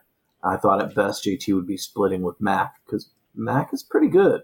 Um, I don't think he's as good as JT, by the way. Now that I've seen a good sample size, JT's really good. But that was the only reason why, right? Like, sure. like uh, I've taken heat for this, by the way, on Twitter, where I say things like, you know, volume and usage over talent, and people get mad at me. As, sure. As you may or may not realize, I am one of the biggest never Mixon guys, for instance, right? Like I don't want Mixon on any team I have. I don't want Mixon and and people like BZ and Polly and whatnot fight with me all the time on Twitter. He's so talented. Yeah, I don't care. I only care about the fantasy points he's giving me. Right. Sure. So, so uh, Clyde Edwards Helaire was looking like he was walking into a starting job, and he did, and he's been pretty good. Um, but he hasn't been as good as JT now. So preseason, I was Clyde Edwards Helaire, and that was based on on uh, what I could see. Um, you know, utilizing the process. He was going to have the backfield. The other guy was going to split. I want the guy that's going to get 20 touches a game. Um, dynasty long term, I'd rather have Taylor. Um, yeah, I think that, I was just about to say. I don't even think it's close, by the way. Yeah, this is interesting because I was going to say you're. This was a perfect way for you to answer that question. We didn't prep this. We didn't even talk about this, and I wasn't sure. I didn't know. You're more of a redraft guy. I'm more of a dynasty guy. This is redraft brain versus dynasty brain, and you're right. From redraft brain, I actually agree. You know, CH was the better bet if you're just if if you're on the clock in a redraft situation at, in in August, and you have you have to pick one of those two I would have leaned CEH as well. So I don't disagree. I think his opportunity for opportunity, if you will, right? You know, his opportunity share, you know, was uh, had a greater uh, pie chart of of opportunity. He just did, but in a long term, the the opportunity creates itself for the for the talent, and so as Something. a dynasty as a dynasty brain coming into a rookie draft, you really have to think talent over opportunity. And yeah. that's a little bit contrary to how we think of it truly in you know a redraft setting or a waiver wire setting. Like I don't care how good he is, but if you know uh, Salvon Ahmed is going to get you know uh, twenty five carries, yeah, right? Yeah, I'm going to play him. Right? Yeah. He's got this Absolutely. massive volume. I'm playing him, and that's that's how I looked at that. So like long term, um, if I was playing dynasty or keepers, I would have drafted Taylor. I like Taylor. I like his talent. I I made the assumption that he was going to take over that backfield because as much as I think Mack is good, he's not special. You know, right. Mack is he's not special. He, no, he's good. Um, but CEH I knew was going to get the volume off the right away. Um, I also actually kind of like Akers a little better than CEH, but we'll let that one fester with people, I guess. Um, I like Akers. Um, I would have CEH after all uh, Akers and JT um, in Dynasty probably, and in redraft uh, preseason I had CEH ahead of both of them, just because I knew he was going to start. Yeah, I think uh, I think you're right on the money. Early on, you know, I, I, think I'm going back now to March, so February, March, right? Uh, you know, well before you know, almost this time of year. You know, I mean, almost exactly a year ago, really um, you know, I had CEH in the mid second round uh, of a rookie draft. Um, you know, well behind, you know, a lot of players. I mean, and he vaulted to that spot, which actually is still, I mean, second round is a, is a good player. I mean, you know, that's not a that's not a that's not an affront to this kid. I mean, you know, we took Tee Higgins in the second round this year, so you know, Antonio Gibson was taken in the second round. Chase Claypool was taken after the second round. Good players go in the second round. So that's not like a, I was low on him. I actually thought I was kind of like finding a little bit of a sleeper. I was like, yeah, I think I'm going to have some CEH, and I could probably take him, you know, late first, early second. This is going to be great. And then when he lands in Kansas City, he vaults all the way up to that 1.01. And I was like, boy, oh boy, this is this is really difficult. And and I had to sort of grapple with liking this player because I do. I, I do think CH is a good player.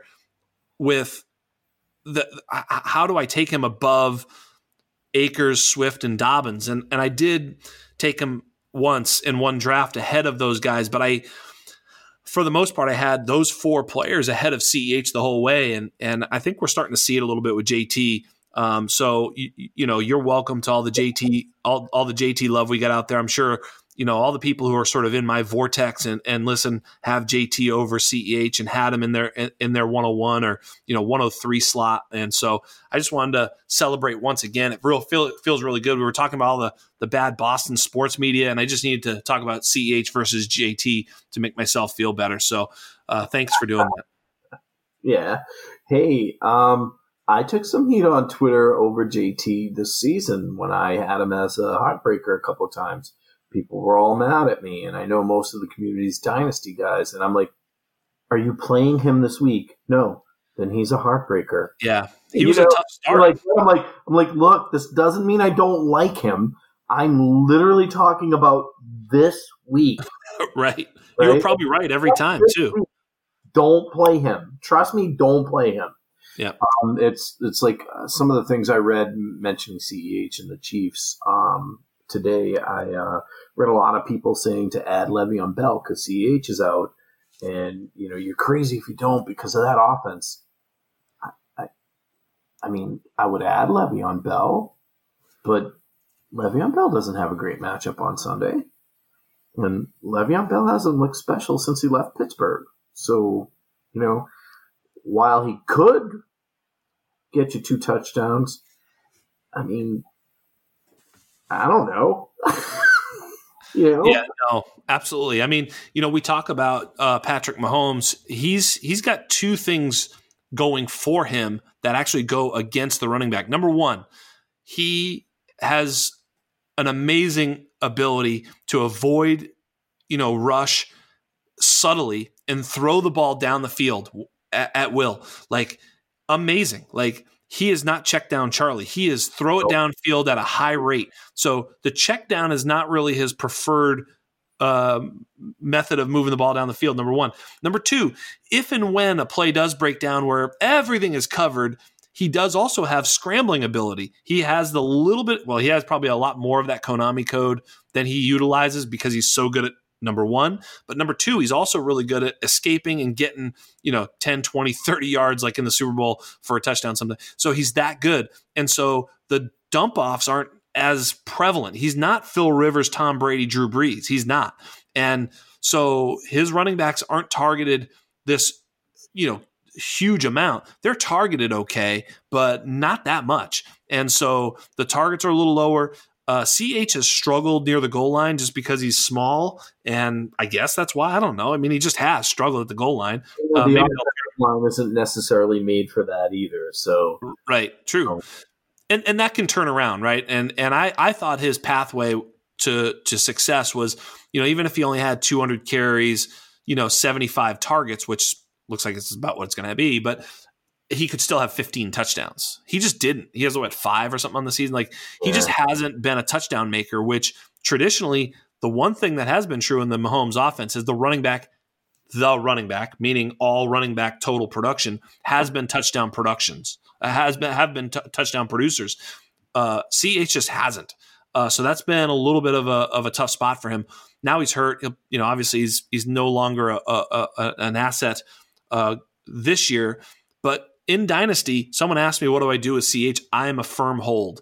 Look, I'm not selling low on a player like that because next year, guess what? Lev Bell's gone.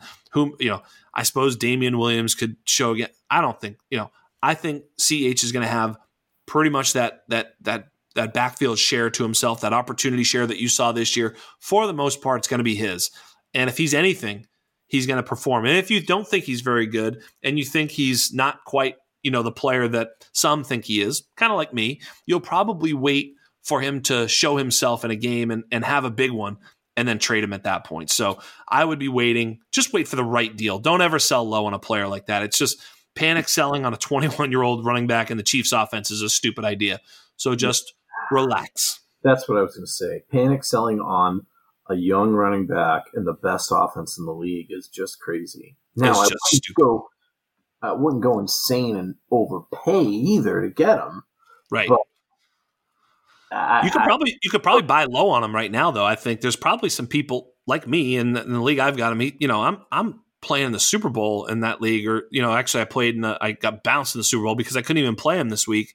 Um, you know, and so I didn't have that elite running back at my disposal. So it's kind of frustrating. I'm a little bit pissed off by him. And those who did roster him did not get what they wanted uh, down the stretch from him, whereas JT owners are kind of getting what they wanted from him down the stretch.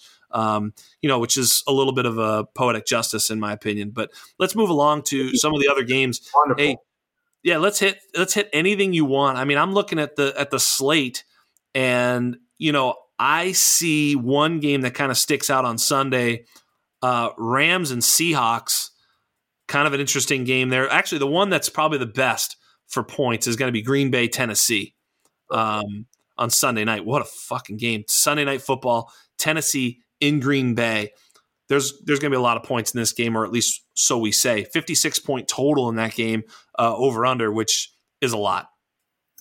Well, you know what defense really sucks against running backs? After, say, like uh, the Lions and the Texans and the Raiders. Green Bay. Green Bay. They suck against running backs. Um, Henry Henry's pushing for what two thousand yards.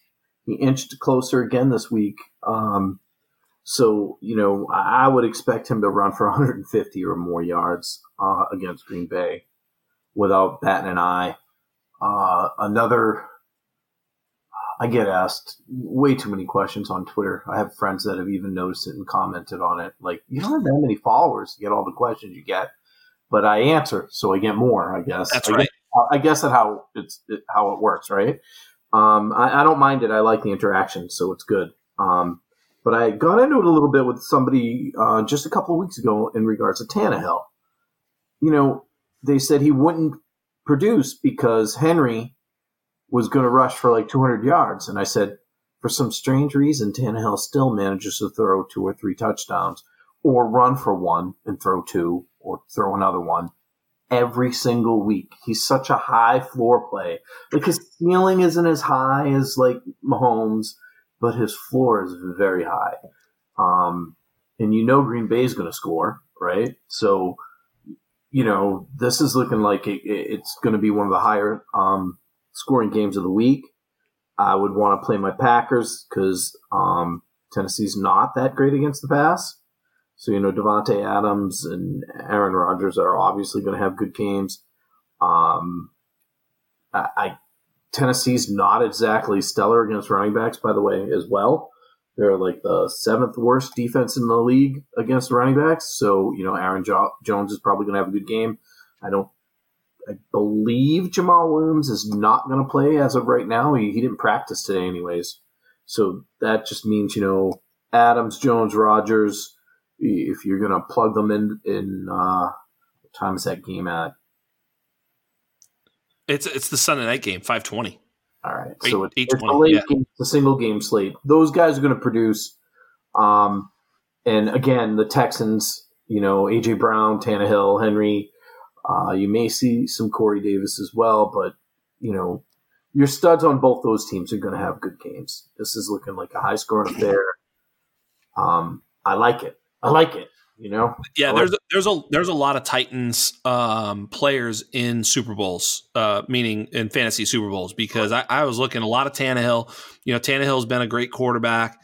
Um, you know, especially if you picked him late and, and put some other things around your team. Super flex leagues and dynasty leagues, if you had him, he was a he was sort of a secret code to unlocking a great season. I, I know he helped me to um, you know, some playoff berths and and certainly helped me move along into a Super Bowl. So you know, the Corey Davis, AJ Brown, they they're on some Super Bowl teams. Certainly, Derrick Henry is going to be on a lot of them because he performed last week. So if you had him, you were riding him. He performed again, and he's probably going to perform yet again and, and win some Super Bowls. I think Derrick Henry could be, you know, the sort of the playoff MVP or the 2020, you know, fantasy MVP, both regular and, and postseason, because he, you're right. He's got a great matchup in prime time, and how he pertains to Ryan Tannehill in terms of production.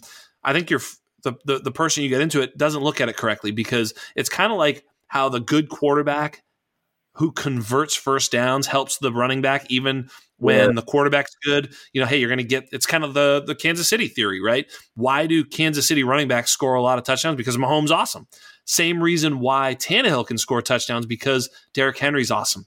He's able to convert, convert, convert. Now the team is like, Jesus, this Derrick Henry fella.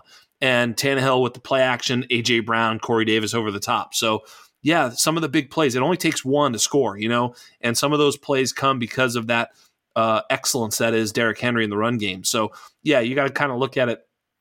They help one another out. If you have a shitty running game, well, maybe that quarterback's going to have a really hard i.e., Pittsburgh uh, against Cincinnati. It was fucking brutal to watch. Just so you know, I'm going to review. I had Juju Smith Schuster in, in a league that I needed him to score at you know 20 or whatever, but still, regardless of what it was. And then watching that shit show was unbelievable. I mean, uh, what a what, I had a friend who we you know he's listening. God bless you, Keegan. Love you. Uh, he he wanted to, you know, he's in this dynasty league. It's a it's a murderer's row. It's a great league. He's a committed owner. He's got a great team, and he he had uh, he was down twenty with Chase Claypool and Tyler Boyd. Woof. Boyd got like shut out. I don't even think he caught a pass, and Claypool. I mean, you know, so watching that game was like torture uh, for most people, I'm sure. You know, I was in one league where I was up against Diontae Johnson. He was the only guy doing anything and uh, my opponent got to within one or two points, and then he got hurt, and I was like, "Oh shit, this is great!" So he came off the field and, and never to be seen again. Basically, you know, didn't have another catch after he kind of tweaked himself. So uh, sorry about it, but it did make me feel good that uh, I did win my my matchup. Sorry about it, Diontae. Um, moving along, you, you know, uh, there's some really cool games like Philadelphia Dallas. Um, you know, it's kind of a loser leave town game. You know, I mean, literally, because whoever loses that game is out. Whoever wins that game actually has a pretty good shot of winning the division. Mind you, this is a five and nine versus a four nine and one matchup I'm talking about, but like literally driver's seat for the playoffs. Uh, Washington hosts Carolina.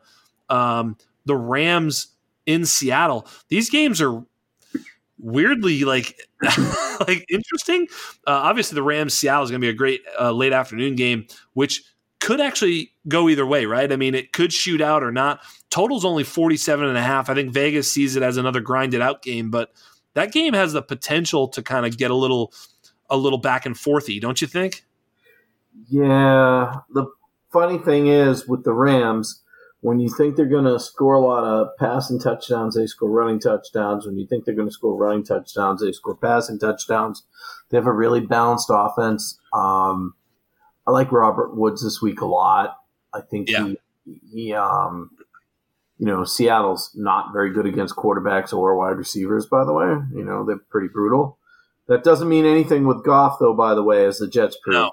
Right? No, it doesn't. Um, and Seattle's particularly Seattle's particularly bad against the slot. Um, yeah. And so it could be a Cooper Kupp game too, but you know they kind of move those guys in and out of the you know jet sweeps and motions. They, they move guys around, so it really could be anybody. But whoever's lined up in the slot, uh, look for them to be wide open. I would expect.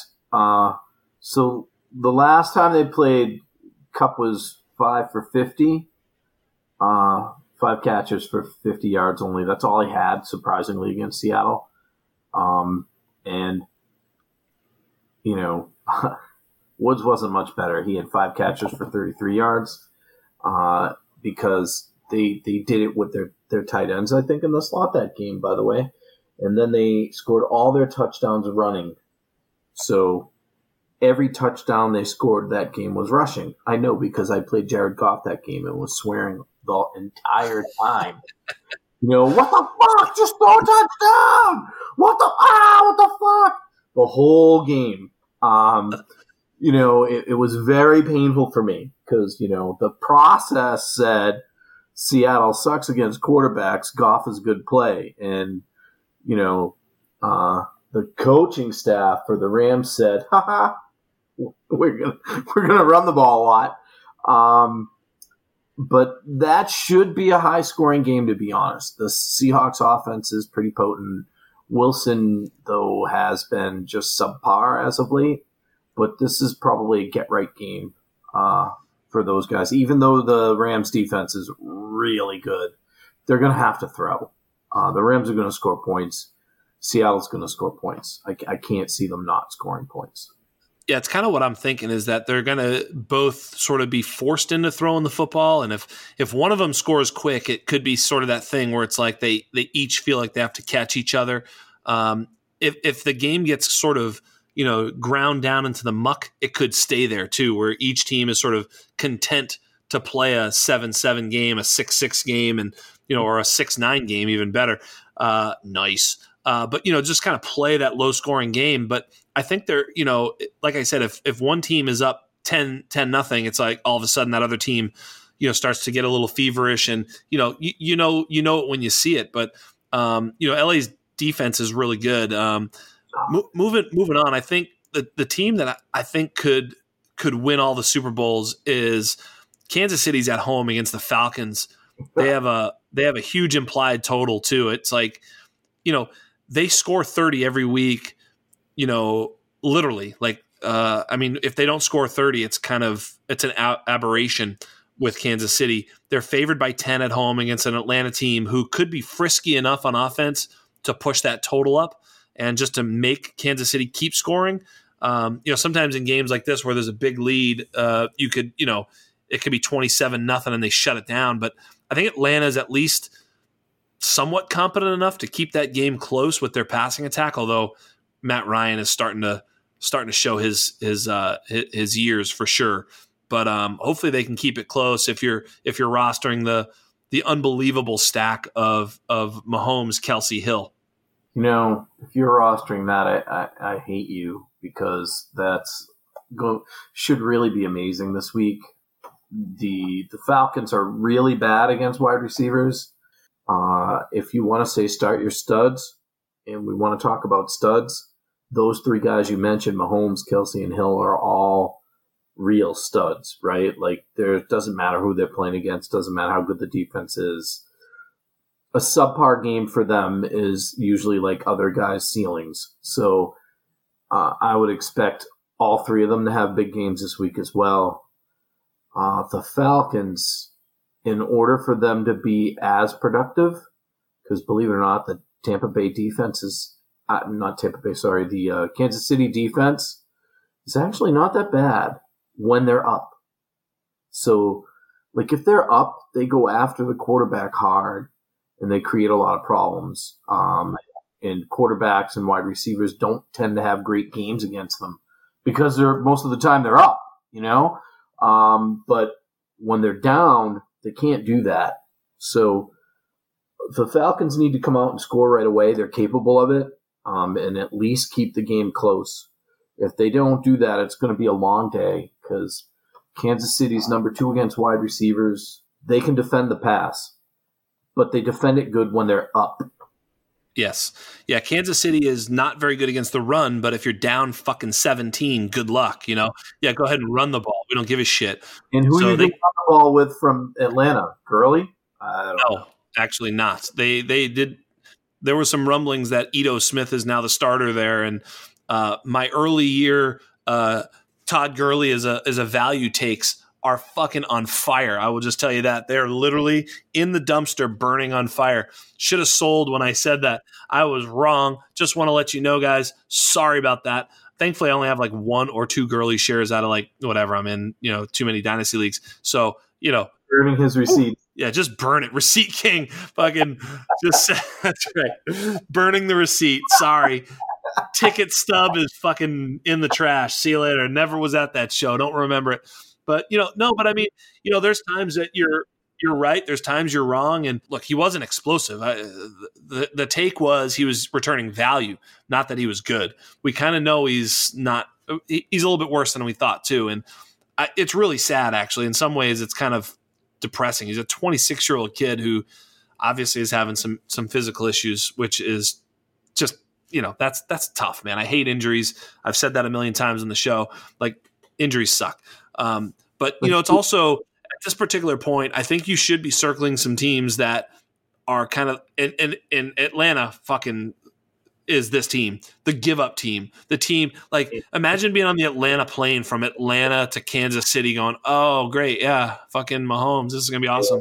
Yeah, that that's the thing that gets me. So, as much as it could be a shootout, it's actually more likely that the Chiefs get up and then just pummel the Falcons. yes, that's correct.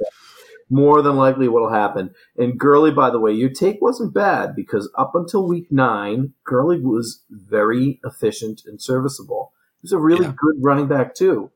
And and then I mean he's as we all expected, you know, eventually his knees would become a problem. Week eleven, uh, that happened and he has been useless since, right? Yep. So yes. But but the first nine weeks, I mean, he was somebody that that you were playing and you were happy you were playing. I don't think you had a bad take. Uh, nine weeks worth of, of good usage before an injury is is not injuries can't be predicted. I mean, I know Gurley, we expected him to get hurt, but still. How do you feel about Russell Gage this week? Actually, pretty good, right? I mean, here's the thing: it's like Julio is what what's what what's the current let me I got to look up Julio because it's all about what Julio does. I think if Julio plays, which I don't think he is, am I right? I don't think he's going to play. He's questionable right now, but he's on the wrong side of questionable. Right. Uh, most recent uh, has no plans to be shut down for the season. I mean, this is just bad, man. You know, the hamstring, you know, is an issue. He's kind of tried to play through it and then pulled back out and yeah, I mean, even if he pl- the thing about it is if he plays, he kind of blocks someone else's production uh, because I don't think he's right. So uh, Julio again, he's only 31. It doesn't need to be over yet, but it's not looking good for Julio Jones either. So Atlanta really uh, something in the water down there. Not not not so good. So yeah, Russell Gage is obviously a great play. Uh, again in comeback mode, they're gonna they're gonna throw the ball enough. I'm sure you know. Um, um, Matt Ryan's going to throw at least five touchdowns. I just don't know which team, but definitely he's going to throw five touchdowns. Uh, you know, who's going to catch him? yeah, yeah. Well, Gage might throw one himself. yeah, nice call. If he's getting seven uh, to ten targets like he has been, he's very usable, right? Like he's a viable fantasy option. Um, Ridley is obviously going to be the one they're going to key on, and and that makes Gage viable. All right, so so we're gonna we're gonna go out pretty soon. I've got a couple quick things I want to hit. So number one, um, I think you you and I talked about this. the The beauty of a Pats fan right now is that we're gonna watch the Monday night game, which is Buffalo at New England. We're gonna see the Week 16, the fantasy football playoffs are gonna you know come to an end and a, come to a conclusion as the Patriots dynasty also comes to a conclusion uh, on on national television as the Buffalo Bills come in and kick the shit out of my New England Patriots on national TV, um, which is going to be a little painful, but a little bit cathartic at the same time.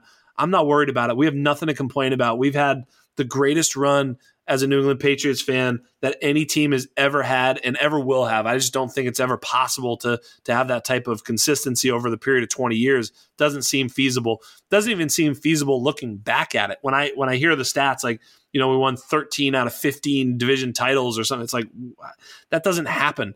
Uh, so, you know, we're grateful. We're not going to be upset. We're not going to be little uh, bitches about it. It's it's going to be great. We're going to watch Buffalo come in there and kick the hell out of them. The only way we're going to win that game is if we win it like 12 10.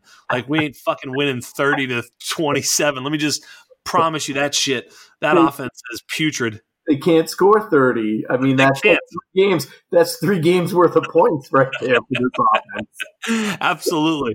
Yeah, exactly. Uh, yeah, if they play 18 quarters, we might get there, but not probably not going to allow that to happen. Um, you know, and and and and as much as I respect the Dolphins, I really do. I respect the Dolphins, okay? Um, no, no, but I respect them. I just don't want them in the playoffs. And it isn't by hate. It's because of if the Dolphins don't make the playoffs, that means the Ravens do.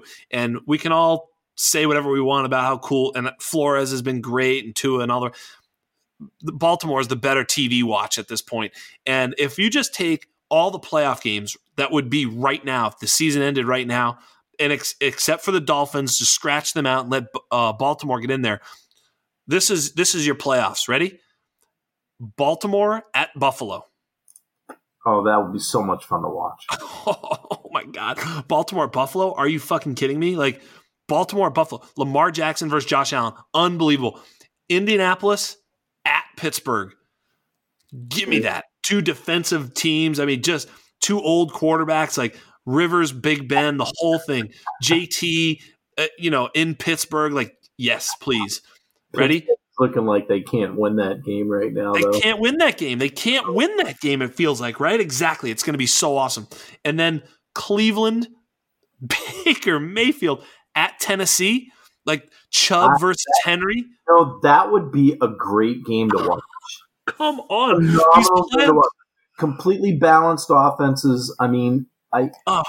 I don't remember who had the original take. I know I agreed with it when when uh, Odell Beckham Jr. got hurt uh, someone in a fantasy circle said, this is probably the best thing to happen to this offense.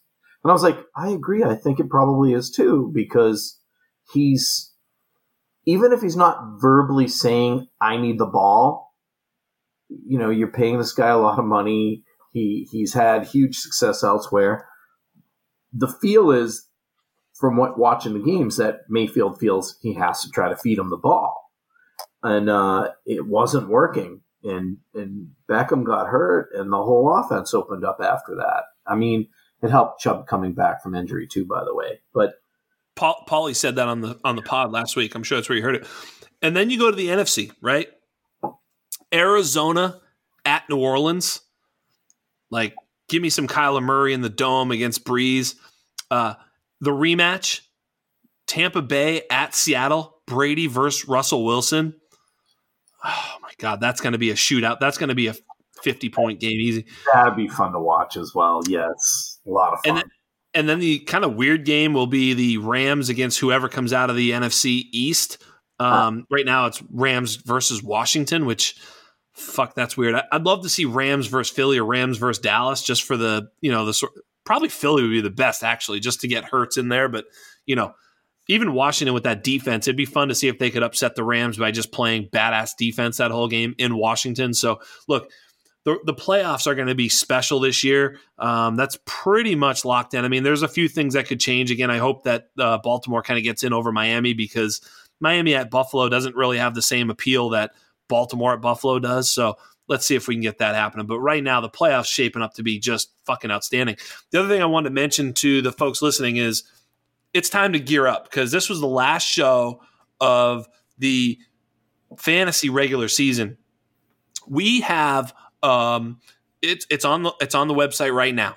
We did a three round dynasty superflex rookie 2021 rookie mock. It's up. We've got you know a quick little blurb, not a big write up, but a quick little blurb from each pick, and it's three full rounds, 36 picks third, uh, 12 of the of the undroppables team members.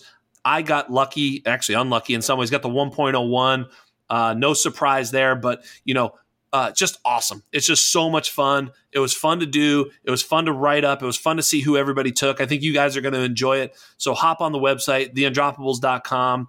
Uh, next week, you know, we'll have a, a little bit more of a dynasty centric and and from now on, literally from next show forward, it's all off season. So it's all about prepping for that that rookie draft. And that's what's so much fun. So I did want to devote this last show to really looking at it. And that's why I was happy to have Michael Reedy on, who's really our redraft, you know, not expert, whatever you want to call us, but you know, he is really good, digs in deep, and you got to read his articles each week, untangling the wire and heartbreakers. Uh, excuse me, uh, moneymakers and heartbreakers. Every week he gives you those matchups and and really dives in and does a great job. He's a, a great follow on Twitter. He's kind of mentioned it. He's very interactive and so many people on Twitter. He's right. He said it, man. Like he doesn't have a ton of followers, but I feel like the people who interact with you really, really respect you, man, because you do give back. You're kind, but you know you're you, you don't fluff shit. You kind of come out and say it. I love it man. You really have a great way about you on twitter. I think you've really done an outstanding job. I love it man. You're awesome. So happy to have you on the team. But um i, I don't know if there's anything else you want to touch before we get get rolling. Um, but I just want to share all that because that's where this this uh, this show is going to be going in, in, the coming months, and it's honestly, it's my favorite time. This, Mike, this is like my favorite time.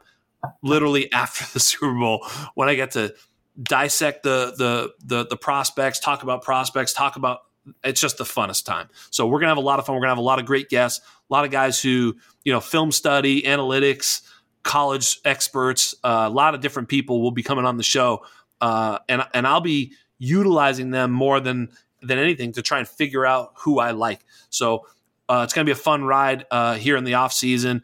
Uh, but I hope you'll stick with us and have fun because that's when that's when this show is going to be the absolute fucking best. Mike, anything you want to add? Uh, any sort of thing that we didn't touch on for the for the slate or anything else you want to talk about? We we can go as long as you want. We're, we're still we're still live, baby. Thank you so much for having me on. Deeply appreciated. As I said, it's the first time I've actually physically spoken to you, which is great. Um, deeply appreciated. Uh, I'm going to make a suggestion uh, for you, and and there's a couple other guys I think we should pull into it, but I think we should do something uh, in regards to roster construction um, for dynasty and for redraft uh, during this off season. And I know, as I mentioned uh, while we were offline, you and I both really like draft strategy a lot. Uh, we have some undroppables that are very big on zero running back, which which I'm not. Um, you know, we we probably want to do more uh, draft prep stuff. I think um, on your show in write ups as well. Um, I love it. We'll push out, um, but I think roster construction uh, is something a lot of people don't think about well, and I know you do. I know Polly does as well uh, from our interactions. I think that's something we could we could probably bring to like your show or their show and uh, and and help people in the off season with. Hundred percent. I love that idea. As a matter of fact, um, probably you know after NFL draft, somewhere in that summertime when we're talking about it, I'm going to have you back on. Maybe we could do you, Polly, three man booth and talk about roster construction, both you know from from Polly's perspective on dynasty and from your perspective on redraft, and of course we can all hit both. I think that'd be a really fun show. We'll do a roster construction show. That'll be great. I think that's fucking fantastic. Um, we're also and Mike, I know you know this. Uh, the Undroppables, we are going to be your source for 2021 NFL draft content. Fucking book it. I'm telling you, we're going to have, you know, we have the boy, you know, you said it to me off air. What's the thing that's driving our website more than almost anything else right now? Offensive line rankings. Our O line rankings are some of the best in the in the business. People are coming to the site just to see the O line rankings by Brad Wire.